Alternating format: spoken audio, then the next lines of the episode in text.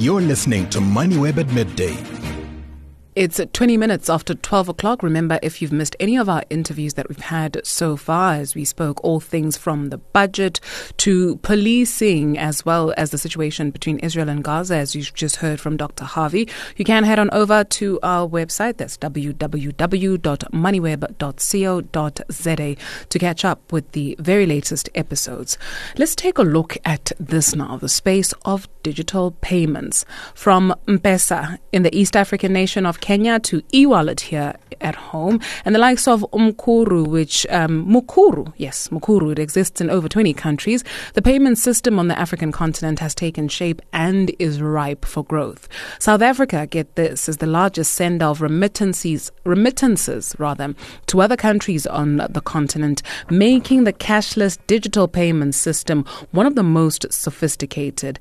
Hayley Hopwood is head of revenue at Paystack. She joins us now to take a look at the future of cashless payment systems in the African continent. Hayley, thank you so much for your time this afternoon. Perhaps we'll start with um, a breakdown and a definition, maybe, of these words, right? So when we speak of cashless or digital payment systems, what are we talking about in essence?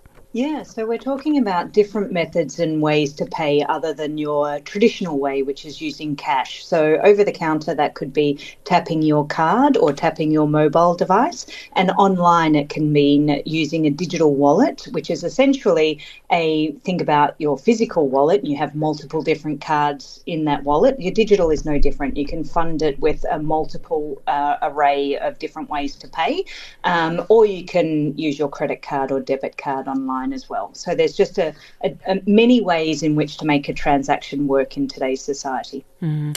I was listening to a very interesting webinar, albeit briefly, yesterday, and they were talking about the movement of persons on the African continent, right? And it turns out that even though we may see headlines to say, um, there's a number of people that have drowned on the sea while making perilous journeys. There's actually more movement within the continent than outside, which means that people will be sending remittances home. And so when we take a look at the space of remittances on the African continent, which countries are leading the pack when it comes to digital payments? Mm, I think South Africa is still one of the most popular ways if you're looking at digital, like digital payments, and it's driven by mobile first. So I think we're seeing a rise on the continent with just mobile uh, devices in general. And what we've found, what we're finding is one in three transactions occur via a mobile device. So if you're thinking about digital wallets in that stream, it's very convenient to load your method of payments through your mobile phone and just instantly make a payment via a digital wallet. So that adoption is much greater and faster, which is the rise that we've seen last year, which is over 20% within the South African market. Mm. What has made M-Pesa so popular in Kenya? I think it's just the ease of use. So mm. it works in a it works in a, a, non Wi-Fi environment, so you don't necessarily have to be online. You can still enable some transactions offline, um, as well as the fact that it's accessible for many. Um, I think that that's the one thing that we need to sort of take into consideration when we're thinking about, you know, how do we how do we how do we address all individuals rather than the few. Mm.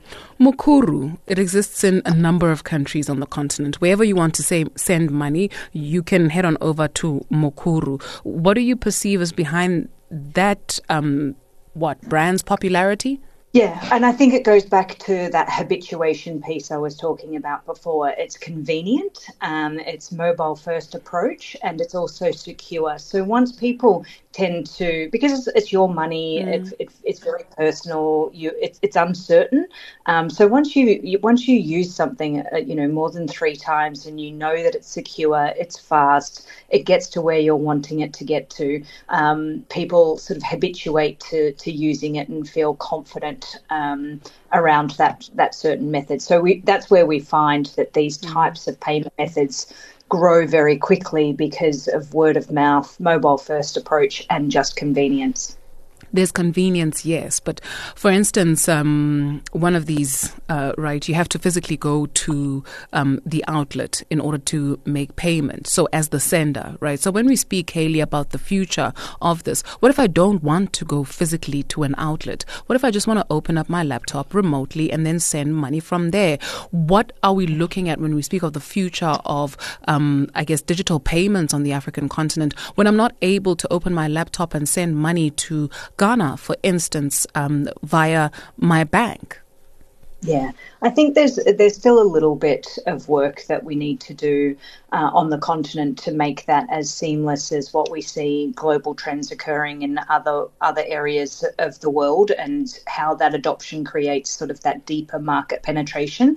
Um, but we do like there is an appetite, and I think that it is being revolutionised by consumers because that is exactly what they're wanting to do. So we're starting to see that the demand is there, and businesses really have have to look at their customers and their consumers to go, okay, how do we enable that? Um, there's more complexities around the banking infrastructure mm. that that, that need to occur in order for that to make that happen. But you, are starting to see pockets of it, um, and we're certainly in South Africa. We're starting to see it in Kenya. We're starting like we we do see it, but there's still more room for growth around you know intercountry transfers around Africa and then abroad um, around the globe as well. But we're slowly getting there, but it's very much a it's it's a journey. Mm-hmm. You speak of uh, banking infrastructure, and South Africa is the mo- has got the most banked uh, clients, if you will, simply because of our infrastructure, which is said to be among the best in the world, right, and can hold its own against first world countries, if you will.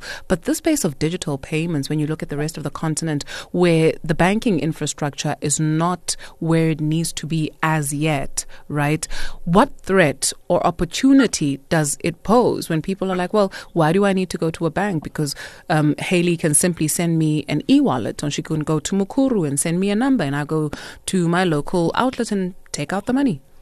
Mm. Yeah, we do. We do see that um, starting to become a trend more and more, and certainly around the globe, it's it's something that's that's ripe. Where it's it's it's like a closed loop infrastructure. Where if you're staying within that network of whether it's a service, whether it's a product or whether it's banking infrastructure, um, the payment actually doesn't leave that ecosystem. So mm. you see wallets that are expanding out to pers- you know P2P transfers and then you know P2C. So you do start to see this infrastructure being led through technology um, rather than banking infrastructure, where you can enable those types of transaction in a closed loop environment. But you have many different closed loop environments. Um, but it also creates loyalty programs and other things mm. that can stem off um, from that as well. So rather than yeah just talking about it from a bank to bank, how do you make a, a payment? We're starting to see diversifications where businesses themselves are going,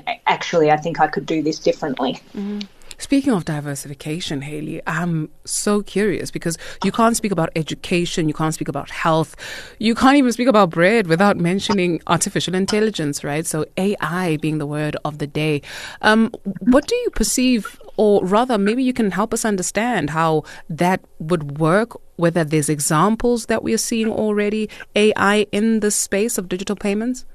We are. It's very early days, and I think the the thing is that, and it's one thing to consider that the technology can get us there really quickly, but mm. humans need time to adopt for this. But the the likes of things that I think we'll see firstly is you know book me a 10 day holiday to turkey um, i want adventure i want hot air ballooning and i want direct flights. Um, ai can actually write you that itinerary. It can actually find you those flights like using all of their infrastructure and it can find you a you know hot air ballooning or you know whatever adventure that you're looking for. If you're wanting to proceed the next natural thing is click here to pay. So not only do like is it basically orchestrating your whole holiday based on whatever your family or your individual requirements are, it can actually find those flights through an airline, find accommodation, find adventure travel, and then the last leg is how do I make that pay? And then that payment, the the infrastructure of that payment is quite complex because you're paying an airline, you're paying a hotel, you're paying adventure, you, you know, you're hiring a car, all of those sorts of things. But I think with AI, that's that's kind of like one example of being travel is is what you could expect to see. Hmm. Very fascinating. Hayley, thank you very much for your contribution this afternoon. Hayley Hopwood is head of revenue at Paystack.